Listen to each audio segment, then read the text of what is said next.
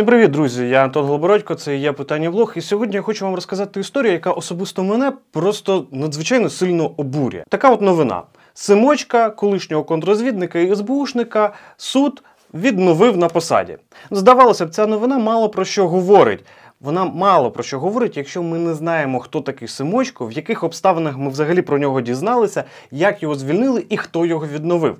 А от коли ми розуміємо всі ці подробиці, про які я вам зараз розкажу, ми одразу твердо можемо розуміти, що Зеленський. Е, в прямому сенсі слова повертає корупціонерів Порошенка на їхні старі посади. Нагадую, це є питання блог, я Антон Глобородько. Не забувайте підписуватись на цей канал, ставити вподобайки і ділитися цим відео з друзями, бо про такий безпреділ повинні знати всі. Поїхали!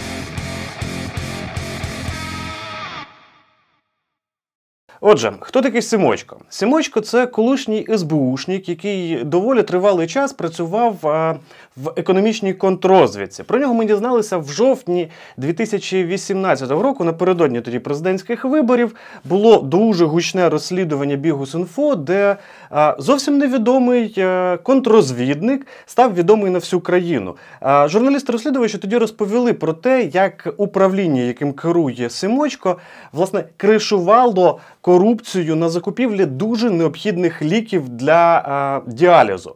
І через те, що вони це робили, вони втручалися в конкурси, фактично заблокували закуплю державних ліків. І за словами експертів, тоді через ці от махінації СБУшників померло щонайменше 200 людей. Але журналісти не зупинилися тоді тільки на тому, що розібралися, що ж вони натворили. Почали розбиратися, а хто такий Симочко, тому що на жовтень 2018 року взагалі нічого про нього не було відомо.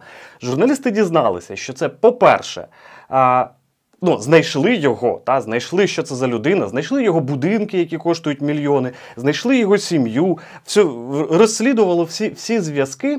І з'ясувалося, що, звісно, ні він, ні його сім'я заробити ні на будинки, ні на машини, які коштували мільйони доларів, просто не були здатними. Але це ще півбіди, тому що саме в той час Симочка перевели з СБУ в службу зовнішньої розвідки. І ось тут виникла найабсурдніша річ, тому що ледь не половина, а то й більше членів його сім'ї мають російські паспорти, виявляється. Розумієте, який абсурд? СБУшники, служба зовнішньої розвідки і всі ці супер-мега-специ приховують від українців свої декларації. Ну, принаймні, приховували, тому що, бачите.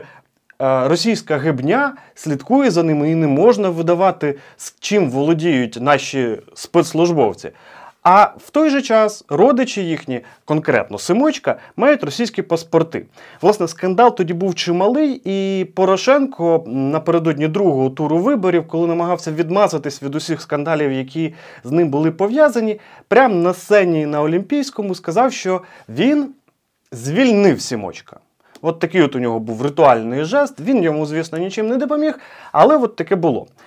Пройшов час, і Симочко почав судитися, що, мовляв, звільнили якось його не так. Судився він багато років, ну тобто щонайменше два.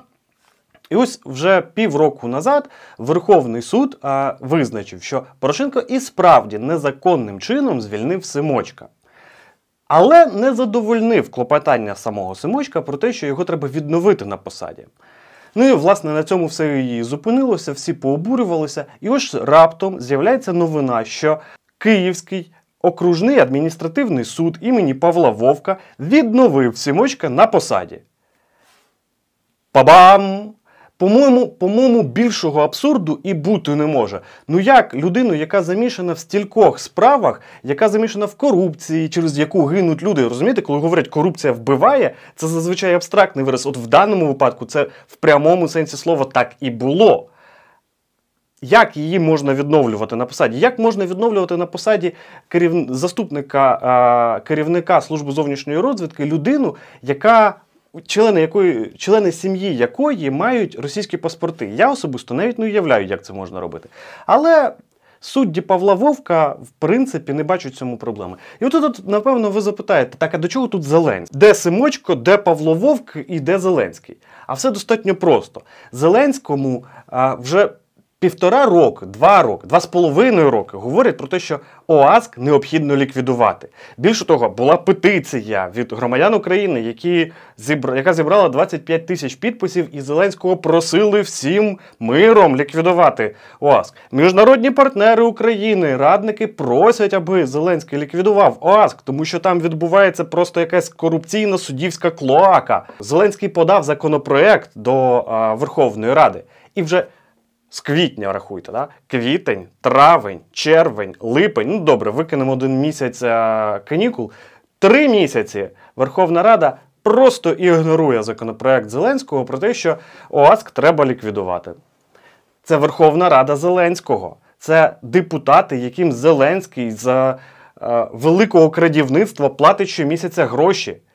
Вони по свистку голосують за все, що завгодно. А от за розпуск ОАСКу ні. Виникає питання: а чому? А може тому, що є такий е, зручний заступник голови Офісу президента Татаров, який через ОАСК може повирішувати все, що завгодно, вплоть до того, щоб відмінити закони земного тяжіння? Може, через це ОАСК досі не розпущений? Знаєте, мені насправді взагалі не цікаво. ОАСК повернув Симочка через те, що це був наказ Зеленського, чи е, судді настільки офігіли, що просто роблять все, що їм заманеться, якщо за це їм занесли гроші, і плювати вони хотіли насправді і на Зеленського, і на всіх інших, хто живе в цій країні. Відповідальність за те, що такі персонажі, як Симочко, повертаються на свої посади. Повірте мені, йому ще ж компенсацію виплатять за ті два роки, які він не працював. Так от відповідальність за це лежить саме на Зеленському і на його Верховній Раді, які досі не ліквідували ОАСК і не вигнали в три шиї звідти суддю Вовка і всяких, всяких там різних абловів, які там засіли як партизани в лісі. Ну, Власне, от така от у мене історія. Вибачте, що так емоційно, але я коли чую цю історію, мене чесно вам скажу, дуже сильно бере злість. Власне, це був я питання блог. Я Антон Глобородько. Підписуйтесь, не забувайте поставити вподобайки і поділитись, обов'язково поділитись цим відео, бо про такі історії повинні знати абсолютно усі. Ну і власне, до скорої зустрічі.